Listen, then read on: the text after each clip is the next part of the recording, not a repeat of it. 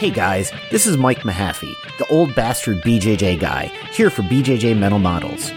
Back in my day, we had to walk uphill in the snow both ways to get to the academy just to learn some crappy technique from a random purple belt. You kids have it so easy because now you can just subscribe to BJJ Mental Models Premium and get tons of great audio courses to learn new techniques, enhance your mindset, and entertain yourself. You can even get personalized rolling reviews from some of your favorite BJJ Mental Models coaches, including me. It's like having your own seminar, you spoiled little whippersnappers. So what are you waiting for? Subscribe to BJJ Mental Models Premium right now, get off my lawn, and go train.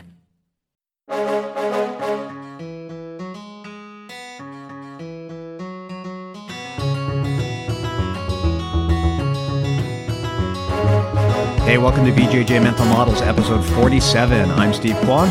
I'm Matt Kwan. BJJ Mental Models is your guide to a conceptual and intelligent jiu-jitsu approach. And today, we're going to talk about systems. No, no. In my notes here, it says Sistema. Ah, got it. The greatest martial art of all time. Yeah. Yeah. Actually, Helio also knew Sistema. Did he? Uh, Well, my understanding is that Helio knew basically everything. I mean, the Yeah. the story that I have been told is that like everyone in that family was a super genius who, you know, were also all badasses at martial arts. They're they're basically like the ultimate family. yeah. When, when, when I see cl- clips of Helio showing his Gracie self defense, I wonder uh, when's he going to show the techniques that work? well, to be fair, all of those techniques work if your son is the training partner and he wants to make you look good. Yeah. yeah, we're to catch flack for that. I don't care. Fuck you. Okay, here we go. I, I love that image of um uh, of Rickson Gracie doing self defense with Rener Gracie holding like a plastic gun to Yeah, his head. that is that is one of my favorite jujitsu images. And no, don't get triggered. We're not disrespecting Helio. Just making jokes. Just making jokes. Back to Sistema. Okay. So a whole episode on Sistema. Yeah, we're actually no systems. Got it. and we're just basically just describing today. We're going to be talking about, um, you know, if you're somebody who's new to jujitsu, and obviously there's infinite material that you can apply to your game. It's a it's a lifelong journey, and it really can't be exhausted. But maybe as a beginner, or even as someone who's uh, highly ranked, but you're looking to create some structure for your game, how can you file it and order it in such a way in your mind that it is easy to remember, it's easy to take information in, it's also easy to transition seamlessly. And how can you sort of manage those thoughts into one concept? And the way that I look at things now is much like the John Danaher approach, which is to have systems. So, But how would John Danaher describe this approach? well, let's understand something, Stephen. I don't know.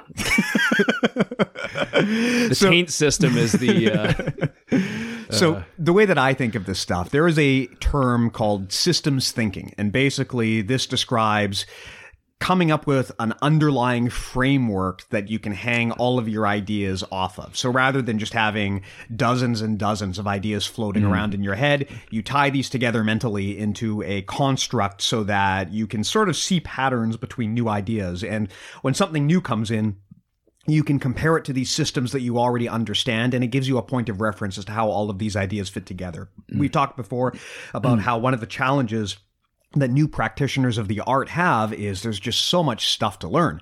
And if you come in with a technique driven approach where every day you go to class and there's a new technique and in your head you're trying to record hundreds Yeah. and hundreds of these things, it's just not going to work. it's like a memorization Exactly. It's uh, type c- approach. yeah, whereas if you try to understand Good job, Matt. Sorry. yeah, I covered my I covered my arm. if you try to understand the big ideas, then it is easier for that stuff to stick around in your head. Uh, a good example that I like to give is, you know, if you think back to when you were in high school, or for some of you who are in high school, if you think of yesterday, you know, when you go to cram for a test, you try to shove as much information into your head and then basically you try to regurgitate it onto paper.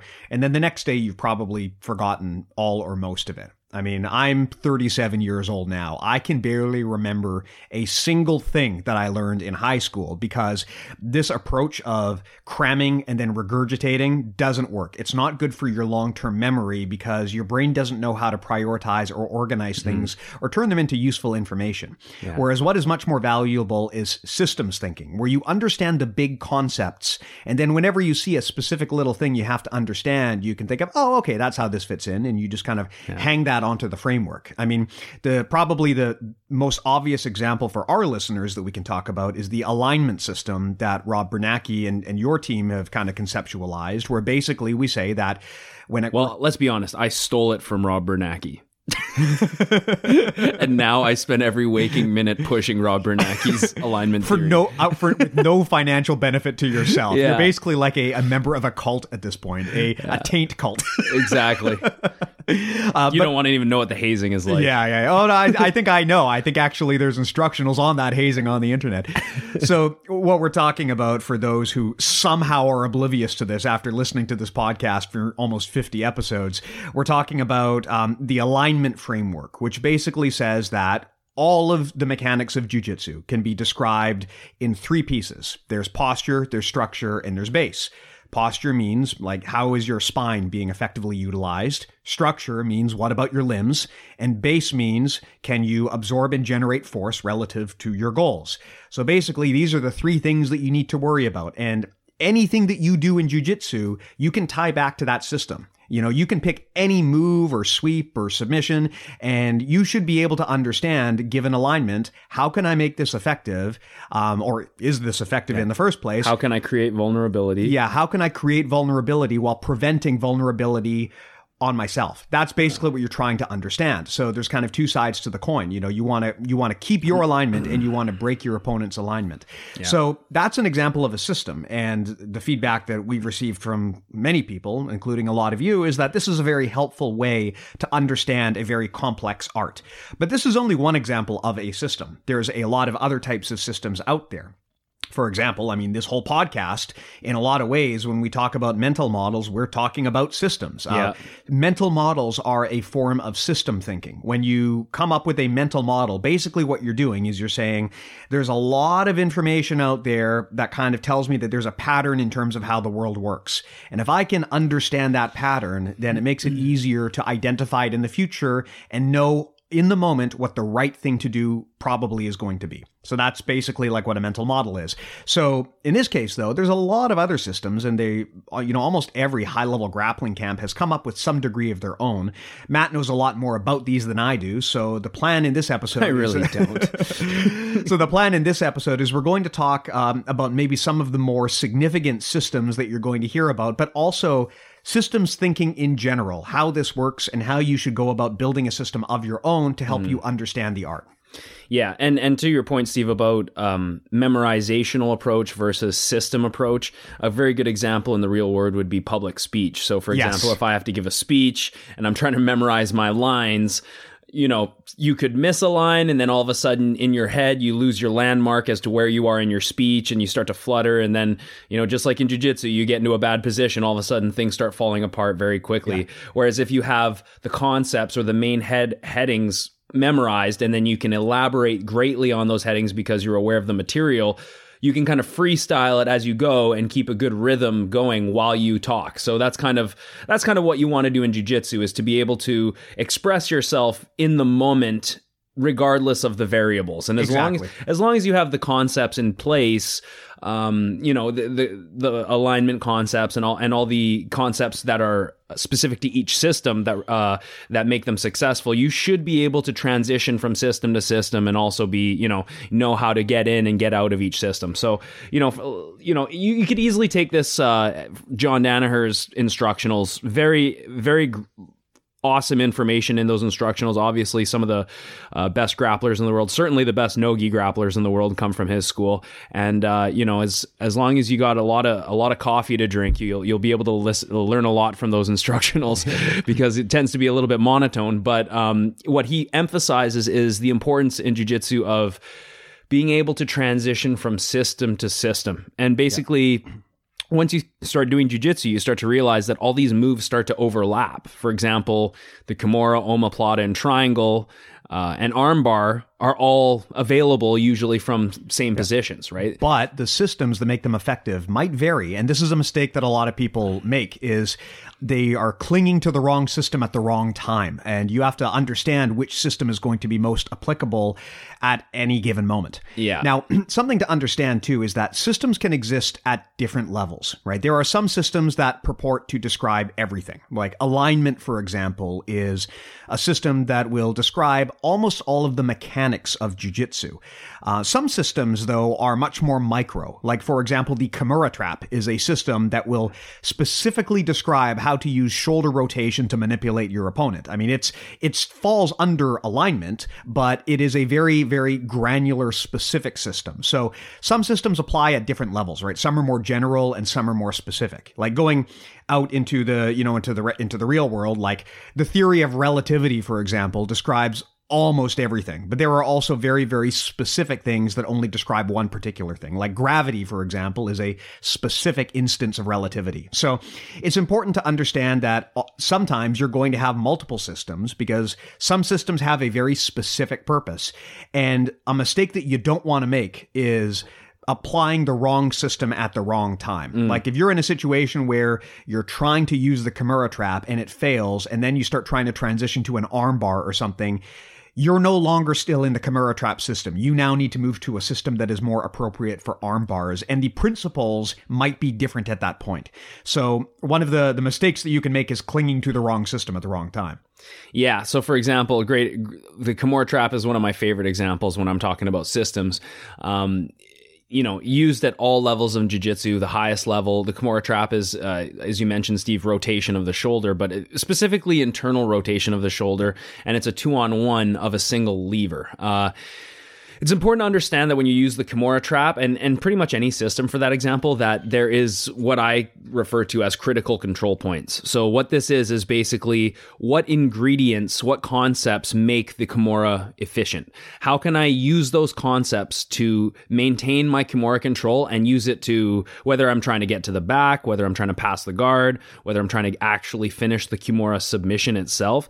What are some of the, you know, the the the ins and outs of the Kimura that allow me to maintain control. And the main one is creating a two on one on the arm, usually uh, like a figure four uh, ex- with, with your arms, but creating an open elbow and internally rotating the shoulder. If you do this, that shoulder is basically yours and you will have tons of control over your opponent. Whereas if your opponent starts to now close their el- elbow and keep their elbow closer to their body or even straighten their elbow, you're going to lose a lot of control very fast. So it's important to understand, you know, maybe keeping the best Kimura control doesn't necessarily mean holding the arm as tight to your body as you can. It doesn't mean making a figure four with your arms. It means achieving internal rotation of the shoulder. As long as I can do that, I should be able to seamlessly transition to the back. I should be able to transition to arm bars, and I should be able to actually get the Kimura, um, the Kimura itself. So understanding that these systems all have critical control points, you should be able to flow through seamlessly from system to system, whether you're in the Kimura and then you're going to switch into an armbar series or into a triangle series, or maybe you used an omoplata to sweep and now you're going to backstep into a, a, a, mounted triangle series or something like that. Understanding a lot of this is lever mechanics, right? Like what we're really describing here is lever mechanics when we're talking about these upper body attacks, but there's also going to be, you know, a back attack system that's going to involve different concepts than the Kimura uh, control system. There's going to be leg locks involved. The leg lock system is entirely different, right? There's tons of different concepts and controls and you know it's it's hard to memorize everything that you're trying to do but if you know the basic concepts i know i need to rotate his shoulder that is like the fundamental principle for the kimura control and if you know that you can start to apply it all over the place get to different situations uh, all while using that concept while maintaining good control of your opponent and keeping them out of alignment. Absolutely. And, and the other benefit to systems, too, much like the example you brought up earlier about public speaking, you can never memorize or understand every single variant of what could happen on the fly, right? So memorization is not a good approach for mm-hmm. performance. But if you understand the concepts, then that also makes your ability to adapt on the fly much more malleable. I mean, as an example, if you are playing a particular system and your opponent tr- attempt something that you have never seen before.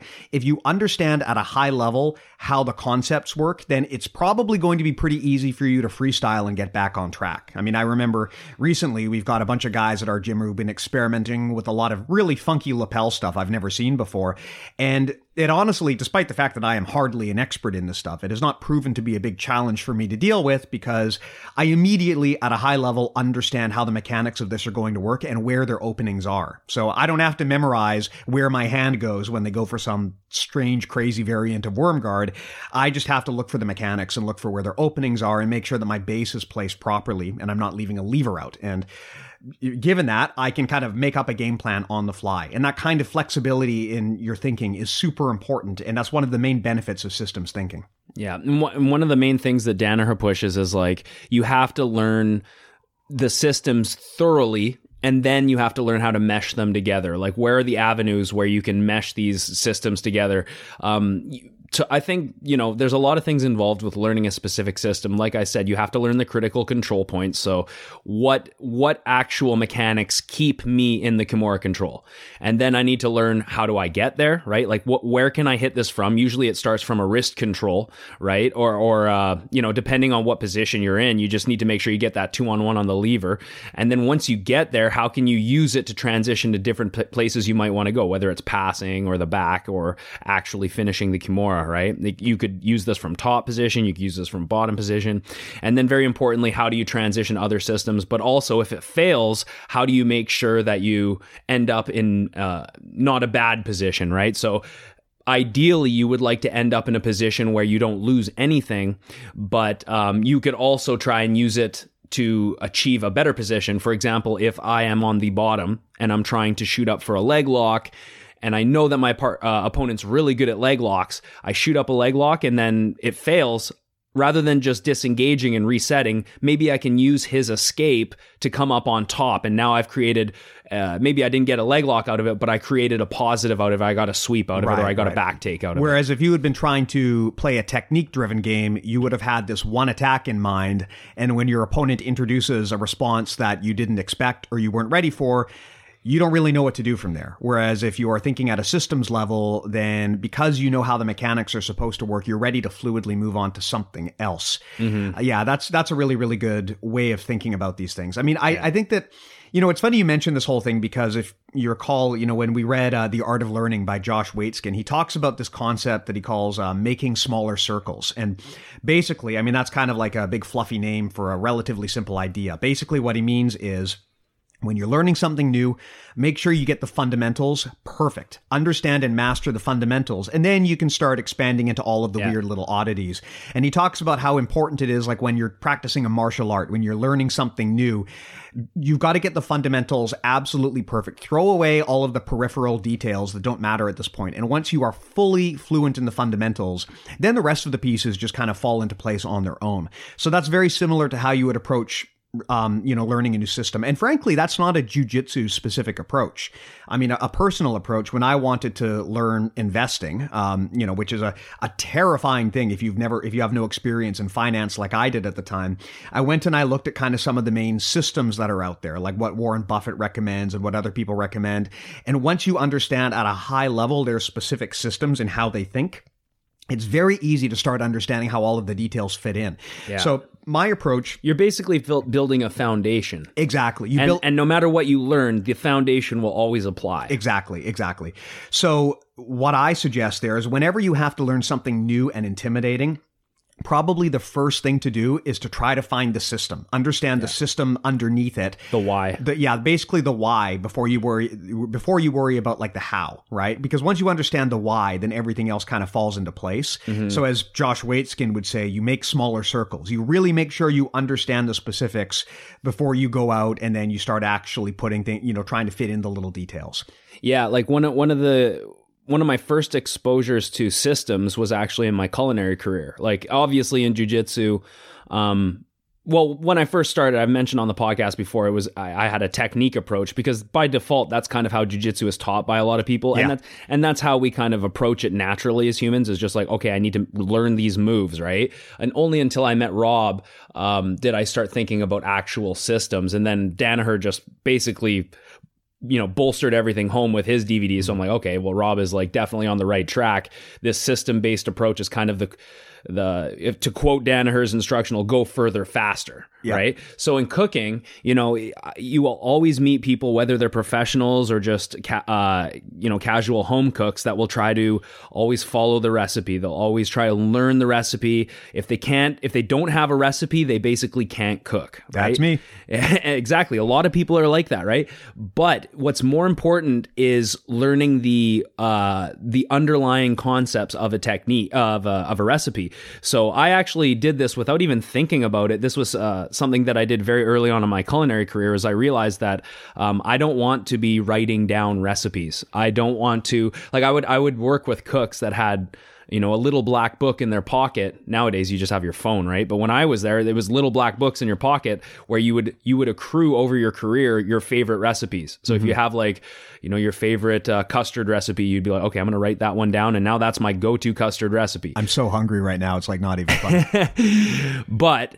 you know, if you do that, then you're always going to be flipping back to that book, and you're always Yeah. going to, you know, that's time wasted. Not only that, but there's many negatives that come with that because now you're not really thinking for yourself anymore, mm-hmm. right? But if I can learn in terms of ratios, and I can learn in terms of like, okay, well, I know how to make a basic custard, but you know, I want to make a custard that has bananas in it or I want to make a custard that's more savory. If I if I know a ratio of custard egg to cream, then I know that I can modify it whether it's sweet or savory. I have a system in place and I can sort of modify that so that I can, you know, I don't have to constantly be going back to this book. This is just a basic example, but it could work for anything. Instead of learning like, okay, I'm going to make this roast that has all these ingredients in it, instead, I should just think about, okay, well, I know how to I know how the roasting technique is. So I can now apply those concepts to whatever roast I do.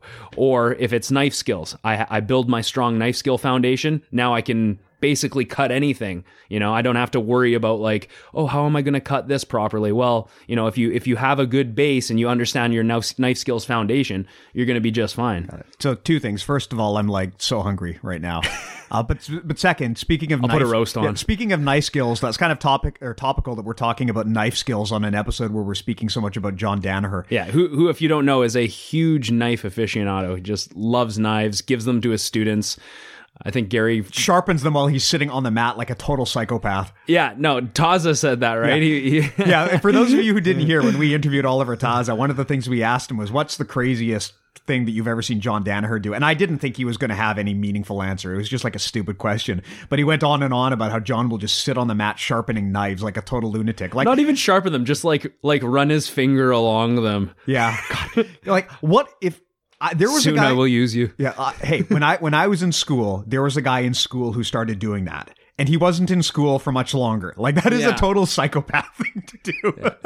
I, I saw a picture on Instagram recently where Garry Tonon posted a picture of inside his his condo, and it's basically just the shittiest furniture I've ever seen, plus like tons of medals and trophies, and then there's knives on the wall as decorations. like holy fuck! Can you imagine if like the police ever had to like bust down his door because he was a suspect for something and they saw that? They'd be that would be like one of those scenes in like the movie Seven or something where they like bust into the house and you know right away that something is not right. with Yeah, this dude. something's not right. Yeah. But no, it's it's interesting that you mentioned that because um, you know you talked earlier about the how some people just try to throw themselves heads in and they try to just drill and drill and drill and memorize techniques without understanding the system. There's you kind of in my mind you need to attack things from the top and the bottom. Like if you wanted to learn something really new and complicated, my first advice would be step number 1 understand the system. Um, and make sure you've really mastered the system. And that's, you know, again, what Josh Waitzkin calls um, making smaller circles. But the other thing that is, you do still need to actually drill. Like, you're not going to get good at something if you just sit there and think about That's it and never true. perform. So there is value in actually doing the drills. Yeah. Um, but the thing is, you don't want to just do the drills. You also don't want to do just the system thinking. You need to do them both and then figure out how they tie together. Yeah, and you also another thing about drilling is you need to also apply drills to live reactions. So Yeah. I there's lately there's been a lot of talks uh, through a lot of BJJ um, instructors like Keenan is one of them, Jonathan Thomas is one of them. Basically talking about the uh, the old way to rep something where you're just doing like a hundred leg drags Yeah. on a non-resisting opponent isn't necessarily the best way to practice, but more so like learn the movement and then once you have the movement down, start start allowing your partner to to add some realistic reactions so that now not only are you doing the move, but you're adding Predictable, predictable responses, yeah. to the to that movement. And now you can see okay well once he top steps i'm going to have to do this. Or you know what are the main things my partner is going to do? And that's kind of the the quickest way to gain those realistic reactions when you're learning something. Yeah, when when we're drilling something, my general suggestion is like we're go- if we're going to drill for like 5 minutes, I would say for the first minute or so just bang off reps with zero resistance from your opponent. Then your opponent's going to give you like 30% resistance, then 50%, and then eventually get up to like 70 or 80%, just so they can kind of experience the gradual scale and understand where the limits of their knowledge are and get some real experience against a resisting opponent. Um, that's something too that, uh, and you know, a big part of the reason why drilling is important is because you want to move those ideas from your conscious mind into your subconscious mind. You're basically trying to drill these things into your muscle memory because that's the only way in a live roll that you're going to have the reaction time you need to use them effectively. I mean, Josh Waitzkin also calls that form to leave form, right? Basically, what he's saying is, you drill things to the point where you no longer need to consciously pull that item out of your mental database. Exactly, And it's a lot easier, I find, to do that if you are a systems thinker yes because then you kind of have a like a mental framework that everything is hung on top of and you don't have to go rummaging around in your brain to find the exact response for a given move And and the great thing about that, if you can get to the point where you don't even need to physically, uh, or sorry, mentally think about something, like it just happens, that's going to save you time. And in Yeah. jujitsu, or in my case, culinary arts, like the the less you need to think and the quicker you can act, the quicker you get your task done, Yeah. the better you are, the more effective you are. It's the same thing on the mats, right? Well also it frees up your mind for higher level tasks right because if you can push something down to your subconscious so that your body can just do it by itself Yeah. then your brain can actually focus on higher level things so Plan steps ahead. Exactly. Mm. So that in the context of jujitsu, what this means is like rather than sitting there and thinking about, oh, where does my arm go? Oh, where does my leg go? You can just let your body do the work, and then your brain can be thinking about what kind of opportunities you want to force your opponent to create, and what kind of strategy and funnels you want to employ. So you're freeing up your brain for higher order work. I mean, probably the best example that I can think of is, you know, once you've been driving for a while, you've probably got in your car, and then before you know it, you're at like your destination, and 20 minutes have passed, and you real- didn't even think. and yeah, and it's like you, you weren't even thinking about driving. Your mind was somewhere else. But because you've got so much experience, your body just knows how to do the work. Um, Yeah. There's actually a, a term for that. It's called, um, there's a really great book about this called, it's called driving while texting. Good God. Stupid We're, joke. we're not recommending driving while texting. Uh, Stupid joke. but there's a there's a book called Thinking Fast and Slow by Daniel Kahneman. It's a really great book, and he's um he's basically a scientist who was able to do a lot of research on this, and he he came up with this concept. Um, it's it's basically what Josh Waitzkin calls form to leave form, but scientifically he calls it two systems decision making. And what he basically says is that your brain has two ways of working. One is fast and one is slow. And once you've drilled something into your brain enough, then you can make the decision fast. Kind of the fast part of your brain can just do it without bothering your conscious mind. But the slow part is where you're like, you need to be very deliberate and you need to think things through and think critically. And that's when you kind of have to stop and pull your attention off whatever you're doing and your brain needs to really focus. So um, there's a lot of uh, he talks a lot about like how you can get um, you know how these two different systems work in parallel and how information can move from one to the other. Um, but on the other hand it can also be dangerous to drill too much stuff into your subconscious without thinking about it because you could wind up like making mistakes and not even realizing you're doing it if you drill in the wrong habits. Mm-hmm. So every once in a while, it helps to kind of re-evaluate consciously the things that you have been doing subconsciously, like to be mindful and focus on what you've actually been doing without thinking about it, because you might realize like maybe some of the habits that got you where you are, maybe you need to adjust those to get to the next level. Yeah, and and to refer back to like culinary arts, you know, when, when I was cooking, you it's a anyone who's been a professional chef knows that it's a it really is a, a trade of multitasking. And mm-hmm. just like you said, Steve, if you're if you're like let's say I'm I'm cutting potatoes or whatever at the prep table and I have multiple things going on around the kitchen. And, and you kind of have to like move around the kitchen in an efficient way so that you're tending to every task that you're doing. But if you're just solely focusing on cutting potatoes and that's your goal. Your mind is focusing on not cutting your fingers then you're not thinking about the next step right? Whereas if i can have my knife skills at such a level where the cutting just happens naturally and i don't need to think my mind will be thinking okay well i got something on the pot over there. I got a stock working over there. I got something in the oven here. And then your mind is f- freed up up, just like you had mentioned. So jujitsu is kind of the same way. I know that if I have a Kimura control and I just maintain that open elbow, I, I can be more aware of the next step. I can be more aware. Am I going to transition to the back or am I going to go to a triangle or an armbar? What am I going to do? It doesn't matter as long as I maintain the critical control point, which is a, a broken structure of the, the shoulder, right? Um, you know, just to talk about like some other systems, like if we're going to talk, a lot of them are lever based, right? Like a, an arm bar or leg locks are lever based controls. But if I was going to take the the arm bar or Juji Gatame as it's referred to, um, you know that I think the main controls for an armbar would be the wedges around the partner's head and shoulders. Yeah, right? common mistake is people think the main control with the armbar is the arm. That is actually the least important thing. It is yeah. you need a wedge on the near side and you also need a wedge on the far side. Those yeah. are those. That's really the things that makes the armbar work. The actual yeah. grabbing of the arm is secondary. Yeah, and and you know you can you can totally marry the kimura and the armbar together. For example, it's very common to have a kimura and switch into an armbar. The important thing to do that to do while you're uh, making that transition is to not switch to the armbar so fast that you lose the rotation of the shoulder. Right, because right. then you sacrifice the critical control point that allows you to maintain the uh, the position, right? So if I'm in the Kimura or if I have a Kimura, then I swing into the armbar and I just try and extend the arm right away before I, you know, put my wedges in nice and tight. Or if I just let go of the, the rotation of the shoulder, my partner's usually going to explode out because I've given them uh, the resources they need to defend, right? Yeah, yeah. Refer to the I think we did an episode alignment versus position, right? We've talked about it quite a bit. I don't think we did a dedicated episode, although we probably should. We probably should. I, yeah. I, th- I thought we did, but but I don't know. Anyways, it is it is a concept uh, under Rob Biernacki, and it is on our database. So definitely check out alignment over position as well. Yeah. But essentially, if I'm going to switch from a, a Kimura to a Juji, I don't want to let go of the shoulder rotation. In fact, it, uh, usually one of the common problems that you'll have once you get into the armbar is your opponent will naturally try and hide the end of the lever by clasping their hands together, creating a kinetic chain, right?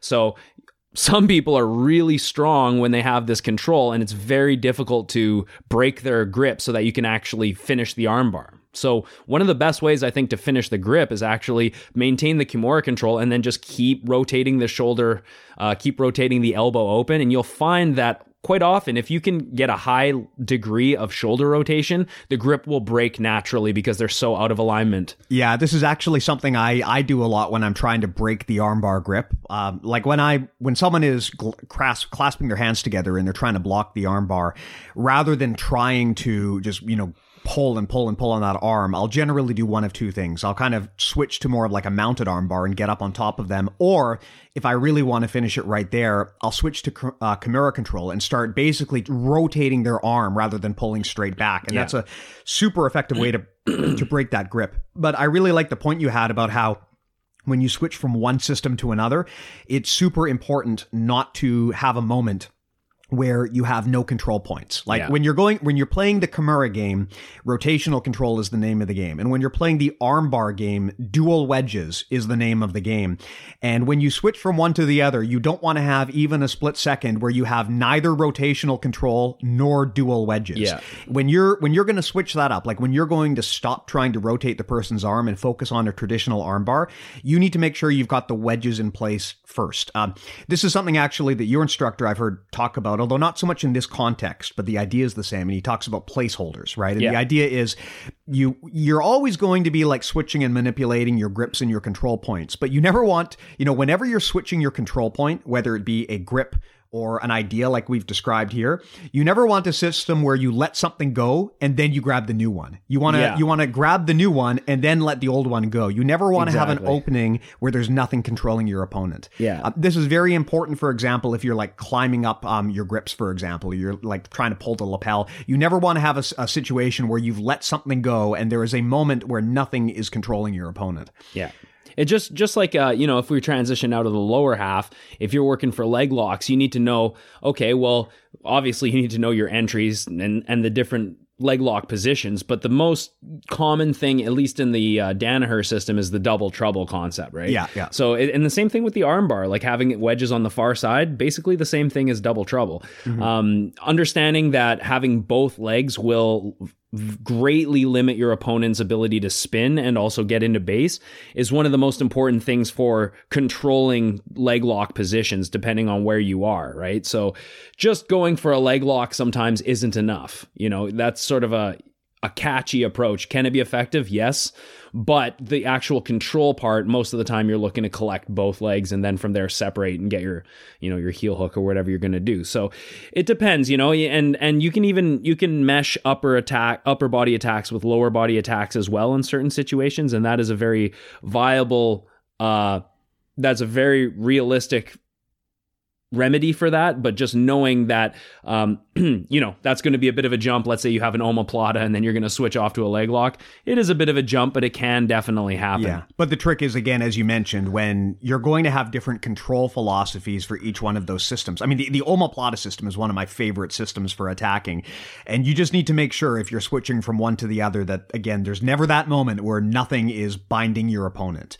Um, that's a, a super critical mistake that people make is they try to just kind of fling themselves into the new position. But if against a good opponent, if there's even a split second where there is nothing controlling them, they're going to They're they're going to realign themselves right away. So mm-hmm. yeah. Yeah. And at the higher levels, that's really becomes more and more difficult to find are those moments where you can misalign your opponent, right? So that so if I have a Kimura on someone who's super high level, I'm going to be very careful about my transition and I'm going to make sure that I try and keep that rotation as much as possible because that's basically my that's my that's my lifeline in terms of keeping the control, right? If I lose the Kimura control, they're going to immediately escape. Yeah, right? yeah, yeah. Um, one of the, one of the other things like like back control, if we're going to talk about back control systems, is the way that Rob classifies it is uh, direct control versus indirect control. So direct control would be clasping your hands around their torso, physically trying to grab their body like a seatbelt, and then uh, an indirect control would be by way of a lever. So a double motorcycle control.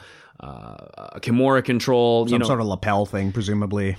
Uh, you could you could use lapels as well. That would definitely help as well. I Uh, do that sometimes now. Is I'll do like the the the basically the double backpack control where Yeah, I'll grab both. very lapels and- annoying, yeah. it's, just, it's just a nuisance. But I mean, against a guy who really doesn't want to be in back mount, it'll kind of slow them down for a while. Yeah, and I and I've been meaning to talk, uh, meaning to do like a back control series, but basically like the underlying concepts that I think about when I'm on the back, whether I'm trying to maintain the back control or I'm trying to escape the back control. Like I know in my mind, I I I need to have uh, like three main things to be successful, whether I'm escaping or maintaining. Number one, I need to have some kind of control with upper body. So whether it's going to be a seatbelt, a kimura, something on my opponent's upper body. Number two is going to be my hooks. So whether I have hooks or my ankles crossed or a body triangle or a, you know hooks off to the side, I need to have my legs engaged some way so I have control of my opponent's hips. And then the third thing is real quite often overlooked with beginners and that's head position. So I know that if I have those three things, I'm pretty successful. And I know that if I lose one or two of those, I know what my next goal will be, and that's to regain those forms of control. And if I can, usually I'm going to either stay on the back or I'm going to be in a position to submit. Yeah, awesome. Makes a lot of sense. It's funny. I remember reading at one point uh, Renzo. The way that he suggested you you do this is you want it to be like you're trying to whisper into your opponent's ear, which of course is like the creepiest way to describe it, but it's true. Like you need to. A very common mistake is that people leave too much head space when they're attacking the Yeah. back, and that basically means your that your chest to back connection is not super strong. It also makes mm-hmm. it easier for your opponent to get his or her head to the floor. Yes. And if that can happen, then it's very easy to get your shoulders to the floor. And if that can happen, then you don't have chest to back control, right. and then you don't have back mount at all. Yeah, one of the best ways, to, whether you're either taking the back or you're trying to maintain the back, is always have your head uh, behind your partner's head, and usually chin, like you mentioned, chin really close to their neck, even digging into their neck, wrapped around their neck, and uh, your head slash shoulder should be a wedge behind your partner's head. So using your head position to break posture is one of the most uh, fundamental things I can show someone to maintain the back, to get the back, um, and to be successful from the back. So those three things: upper body, lower body, head position, and then of course thinking about direct uh, rotational control. So I know that if I have a seatbelt, uh, or sorry, a motorcycle on one side, that's going to stop my opponent from turning in a specific direction, right? So Got it. Got it. Cool. So we've, we've talked a lot about how there are very specific situational systems that you can apply. Uh, and this kind of actually raises a question for me. Like, is it is it correct then that understanding a system is kind of like hand in hand with creating your choice of funnels as a strategy? You know, a lot of the time, for example, if you are really focusing on the Kimura trap as a system, then probably this is going to lead to you wanting to create a whole series of funnels that get you into the Kimura trap or that sure. use the Kimura trap to set up an advanced position or submit. For so sure. the, one of the benefits to setting up uh, or to really understanding systems is that it will give you guidance in terms of what kind of funnels could be really effective for you. I mean, as, as an example for myself, um, I, everyone who rolls with me knows that I'm kind of notorious for just like pulling Ezekiel chokes out of basically anywhere. Um, but the reason I like that is because I, I kind of have a series of systems around that choke that allow me to do it in a, a generally a low risk way. And I can use that even from positions where I probably don't really have a, a chance of submitting, but I can use it to create openings that can then, uh, much like people can use the Kimura trap to, Yes. you know, even if they're not going to submit, they can use it to advance the position. If you understand the system enough, then eventually you'll realize, oh, there's actually some funnels I can create here to get the game where I want it to go. Or if the wheels fall off and I'm no longer in the position I want to be, I can use this system to funnel me back on track to my A game.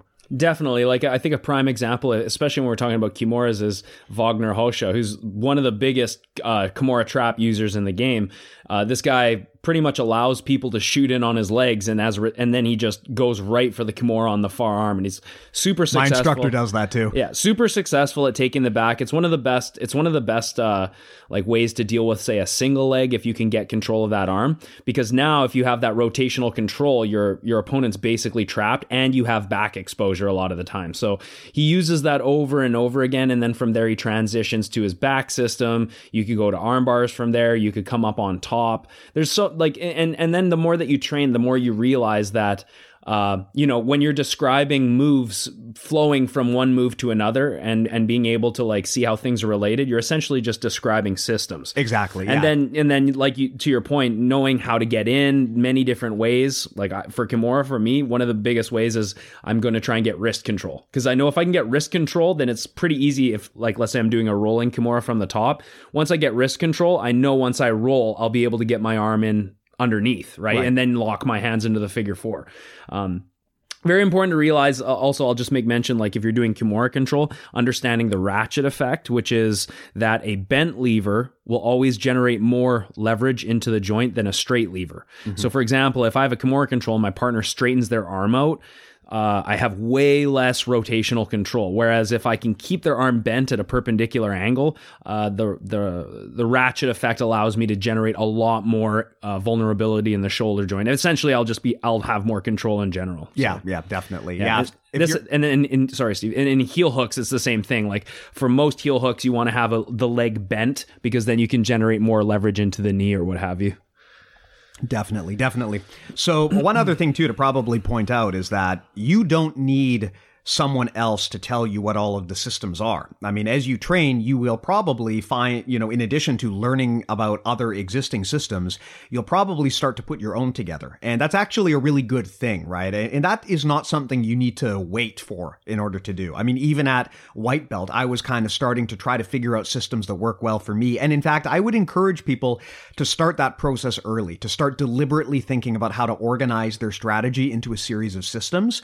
It is definitely going to help you if you go out there and research the ones that already exist. That's mm-hmm. going to give you a major head start, but don't feel like you're not able to create your own. I mean, don't feel like, oh, I'm a white belt. Who am I to create a system? Look, organizing your thoughts at, is always a good idea at any level of experience. So, I mean, I remember too when I when I was kind of starting out, a lot of people crapped on the kind of systems I was putting together because they, you know, I'm a white belt and what do I know? But honestly, uh, over the years, I was able to refine them and make them work for me. So. It's really a good strategy to think in terms of systems and try to organize your ideas together. And don't let anyone tell you that you know it, that your ideas are you can't do it because you're not experienced enough. Like this is part of the learning process is organizing your thoughts. It's not like one day you're going to magically get a black belt and then suddenly you're going to understand how everything works. In order to get there you need to begin the process of organizing the ideas in your head into systems and it's better to do that from day 1 rather than just kind of like blindly progressing and then not really thinking consciously about your training until you've been in it for like 10 years years. So yeah. my suggestion is actually the sooner you can start thinking about and defining your own systems, the better off you're going to be. Yeah, and I think another way to to just rephrase it in a different at a different angle is to think about like uh, you know, we've mentioned before, think about the Kimura not as a submission, but as a control. Yeah. Think about the arm bar not as a submission, but as a control. Same with the back. It's a control scheme. If you're thinking about having the most successful leg locks, you want to put control before finishing, right? And then how do you do that? Well, you have to understand the uh, the mechanisms and the concepts used to generate this control, right? So Definitely. if you can if you can do this, you're going to be way more successful. Like what's what's better to to uh, to get the Kimura and then there's a like a 30% chance you finish the Kimura and a 70% chance your partner escapes, or a 95% chance that your partner can't escape the Kimura control. Exactly. Right? Like exactly. what's what's more effective really? To have if you have that level of control and your partner has is basically cornered and can't escape, then your success rate is going to be much higher because you're going to start to find different ways to, you know, whether you're going to finish the Kimura, you're going to transition to something else you're going to have that control always behind you. So you understand that foundation and the control will always be there. Definitely, definitely. I mean, one thing that I suggest everyone think of is don't think of submissions as like the end game. Think of submissions yeah. as individual systems. And the reason why is because no submission is guaranteed, especially against a quality opponent. Like you're lucky if your submission works 50% of the time against someone who's really good at defending it. So you have to have an end, you know, you have to have more, an end game that goes beyond just getting that submission. Because if it doesn't work, you've got to know what to do then. You've got to know how to transition to something that is equally or more effective if your hope is, well, I know this Kimura submission and you try and do it and it doesn't work, then you've got yourself an issue because you have nowhere to go from there. But if in your head you have a whole system of what to do and the various options that you've got if the Kimura doesn't work, then you can tighten the noose even far further on your opponent. And again, that kind of systems thinking, I think it starts to make a big difference once you face really good guys who cannot be easily submitted. Like if you're fighting a good black belt, like you might have a fully locked in like guillotine on them and they, they'll figure out a way to get out. you yeah. know, it's very, very hard to submit a, an experienced opponent. So you've got to make sure that for every attack that you're doing, that you have more options than just get the tap. There has to be a whole game plan tied around that. And that's what a system is. Yeah, that's a really good point. And also like uh, a common thing that I see a lot of beginners do, and it's tempting as hell. And I used to do it when I was white and blue belt. When I would get into the spider web position or the arm bar position, is I would, you know, you have your arm bar, you have your wedges tight, but your partner's arms are so locked together that, you, and you're really trying to find a way to separate their hands, and then you some I would argue that it's a mistake, although some people teach it, and that's that you take your foot and stomp the arm. You know yeah, what I'm talking about? Yeah, I, like I you exactly. stomp the far arm. Like I think everyone's press. seen this. Is the guy is clasping and you let one leg go and you try and stomp, stomp. the far arm to break yeah. the grip, which yeah. seems which seems logical because you're creating uh, like a leg press movement, which and but you're and, letting your wedges go to do that. Exactly. So you're you're giving up the critical control point, which is your wedges. You need your legs to do the controlling part, and your arms need to do the gripping and breaking part, right? Yeah. So it's like I mean, I'm not saying that'll never work. I've, oh, I've work. done it and I've had it work, but you have to be yeah. aware that you're giving up the main thing that's holding the person where they are. There there are yeah. ways you can adapt, and it also depends a lot on your opponent's body type and what they're doing. But generally speaking, if you start if you lift your leg up and you try to stomp and push their far arm away, then the issue you're going to have is like what's holding the guy there now. Yeah. Same with that bicep slicer from there. Like sometimes it Yeah. can work, but you're also letting go of wedges of your partner. So it's like you're kind of risking if if this is eye opening for me when I started practicing at brown belt for EBI tournaments. You know, when you get to overtime rounds, sometimes you end up in the spider web. Um, and anytime that I would try and do this on someone, any anyone good from defending the armbar, they would get out. And that's because I'm like, well, I'm I'm sacrificing a critical control point to try and finish this move. When especially in EBI, like one of the best strategies you can do is get a long riding time. So it kind of goes against the strategy as well. Not only am I not going to get a long riding time, but my I'm probably not going to get the submission as well if my partner's really good. Yeah, I can definitely see the the argument there. I mean, my my preference now because I used to never get arm bars. Like right up until brown belt, sucked at arm bars, and it's because I didn't really have a system. Like I would try and get the arm bar, and my opponent would clasp their hands together, and I would come up with a few different clever ways to try to finish the arm bar, but I didn't really understand how important it is to wedge on the far side, and I didn't have many more options other than try to unclasp their arm. Like right now, if I am trying to arm bar somebody and they're just not giving me the right energy and they're clasping their hands, rather than trying to force it, I try to go up to S mount and do like a double a double armbar or a manatee armbar and just make the person's life miserable. So rather than trying to insist on the submission, I just tighten the noose a little more, and then from that position, my odds of finishing become much higher. What do you think the odds are that people listening know what a manatee armbar is? I think we described this in a previous episode, but uh, so the manatee armbar, just for those who don't know, um, this is kind of a term that my instructor picked up from some dude in Florida that he trained on, and this is basically the armbar where you Belly like down? No, not necessarily belly down. It's the one where you finish while you're still sitting on top of the person, like you're probably you're probably an S mount or something, and you armbar the person. And the the reason he calls it the manatee armbar is because it feels like a manatee is sitting on you. Now, how anyone knows what it feels like when a manatee is sitting on you, I don't understand. Uh, first of all, manatees are very rare. It's not like everyone has a pet manatee. Second, they're waterborne, so while they're in the water, They wouldn't be very heavy. yeah, you, you- they wouldn't be very heavy. Um, but then again, I'm guessing that the person who coined this term was probably not a marine biologist, so they may not have known better. Basically, though, this is the move where you just like lay your ass down on the guy and you sit on him. So you're trying to like armbar him without falling backwards. That's what, we, what I call the manatee armbar. Yeah, very good. There you go. Why don't you call it the uh, Snorlax armbar? Snorlax when Because I want to actually get it. I don't want very hard to there and do move. I don't know if yeah. you've seen that episode. Yeah, yeah. I guess you could also call it the Snorlax armbar. That might be more timely. I don't know. Anyway, anything else you wanted to add, Matt, before we wrap? Nope. So as a result, Systema is the best martial art. and the best system. yeah. That's literally what Sistema means. Did you know that? Oh my god, I didn't even realize that. Actually, I have no idea if that's true. Sistema might mean something totally else, but I would presume it means system. Is the taint sweep system in there? Tainta?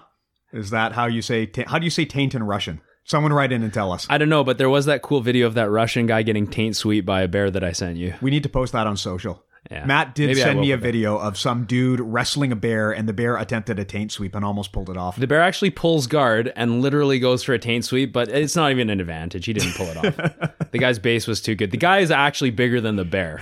Pretty amazing. Funny, funny how when these guys brag about bear wrestling, they've like found a bear that's actually smaller than them. It's probably like a cub, and they're beating up this child bear. Yeah. Yeah. Anyway, so to recap the mental models we talked about today, we talked about making smaller circles. This is basically a Josh Waitzkin mental model from the book The Art of Learning. What he's proposing here is when you want to learn something big and complicated, make sure you master the fundamental movements and ideas before you move on to the specific complex details. We talked about predictable responses. A lot of building or understanding a system is understanding the predictable responses that can come up when you attempt to take action within that system. We talked about form to leave form. This basically means, again, this is a Josh Waitzkin model, but it basically means drilling something until you can do it from muscle memory. And that frees up your conscious mind to work on higher level problems like strategies. We talked about alignment over position, meaning that it, it is so critical at all times to prioritize maintaining your alignment while breaking your opponents. The actual textbook position that you're in is less important than making sure that you're prioritizing alignment. We talked about double trouble. This comes up a lot in systems uh, such as armbar systems, where in order to prevent your opponent from rotating out, you need to wedge both the near side and the far side so that both of your opponent's shoulders are immobilized. Um, John Danaher, when he talks about double trouble, he's talking about it primarily in the context of leg lock systems. Basically, Whenever you're attacking an arm or a leg, it's probably a good idea to consider wedging both of the shoulders or both of the hips, depending on what you're attacking. And we talked about funneling. So, a, a big benefit to systems thinking is it helps you identify funnels, uh, strategies to get the game back on track when it's going a way that you don't want it to go, and also to get you to an area of the game that you understand and where you're strong. So, I think that covers it. Matt, you want a question? Yeah. Okay. Shoot. This is this is I think actually an interesting question because it is topical and it's tied to this episode. So our listener says, "Been listening since the first episode. Great stuff. One stripe white belt. We roll or and spar 4 to 5.25 minutes with 30 second breaks between then repeat. 5.25 minutes. That's very specific. Interesting. 5.25. 5.25. I don't even think our round okay. timer allows you to set that. Uh, okay, so how do we go about, uh, or how do we go about looking at each or even one spar, what I did good, what I need to improve on, four minute sessions, and then go again? After 30 to 45 minutes of this, I have a hard time recalling each session or even one specific session. How do I improve on post sparring reflection? Okay, I, I, understand this. So basically, what's happening here is, you know, you've probably banged off like five rounds back to back, and it's a blur. It all blurs together. It yeah. all blurs together. So the question becomes, how do I consciously retain that knowledge, and how do I learn and take correction based on what happened in those rolls? Well, there's a few ways you could do it. Uh, you can ask your partner for immediate feedback. You could ask your instructor to coach you during the roll. You could record the roll if your teammates are okay with that. Um, one thing that I think I always ask myself during rolls.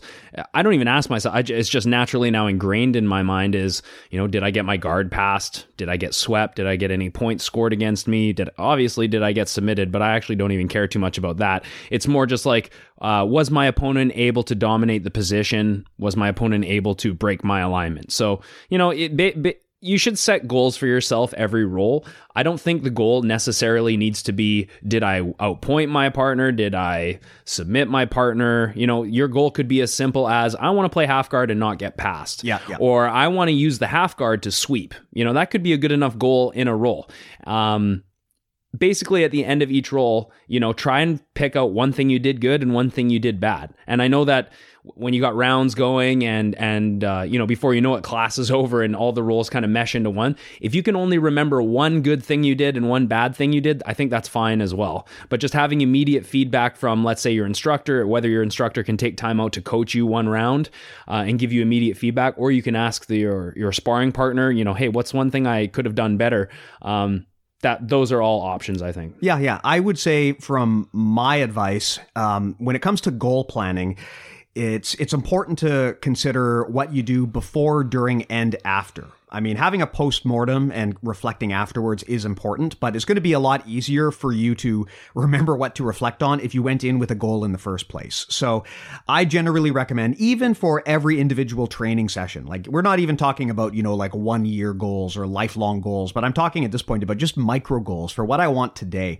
My suggestion is go into every class with one or two specific things you want to do or work on.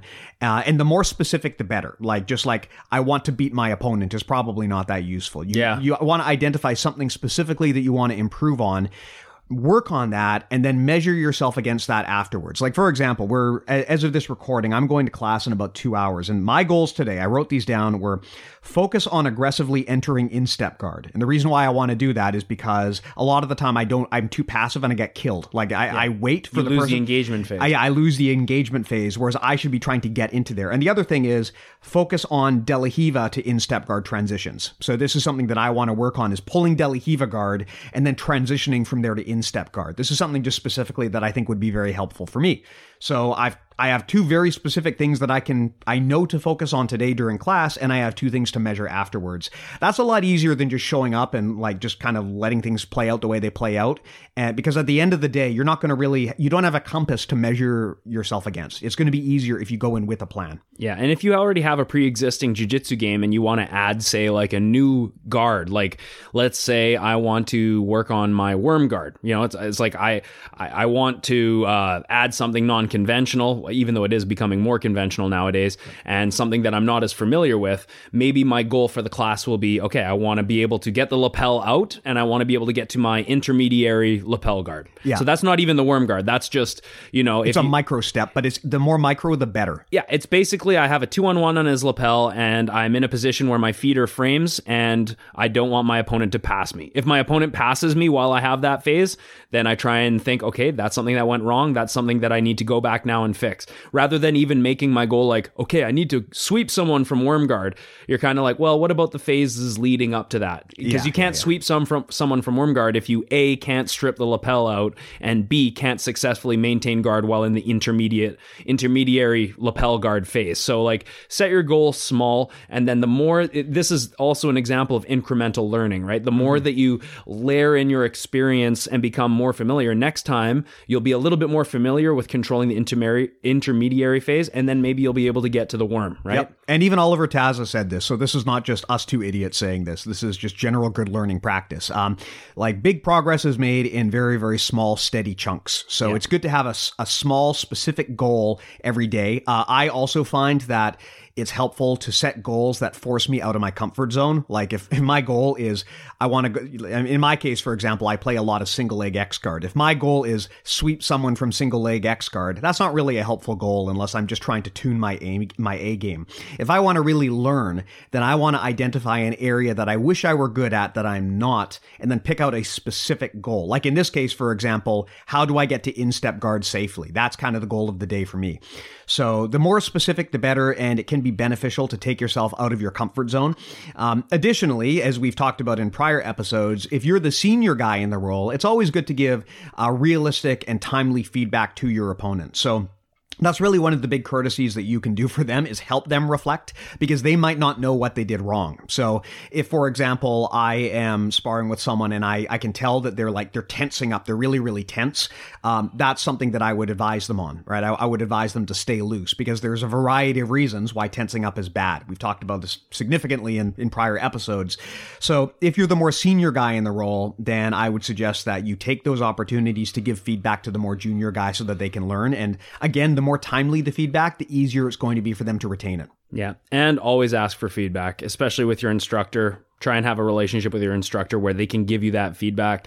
And that might not be easy for an instructor because they might have a whole classroom of people that they need to they need to keep tabs on, but just let them know, hey, it, it would really help if you could just like coach me through one roll or if we if you happen to roll with your instructor say, okay, like I'd like some immediate feedback right on the spot. Yeah, I, I normally uh, suggest to people if they want that, then tell the person right before the roll and say, hey, if, if I'm doing something wrong, can you just like stop me and correct me? Because for some people, they find that approach much more helpful.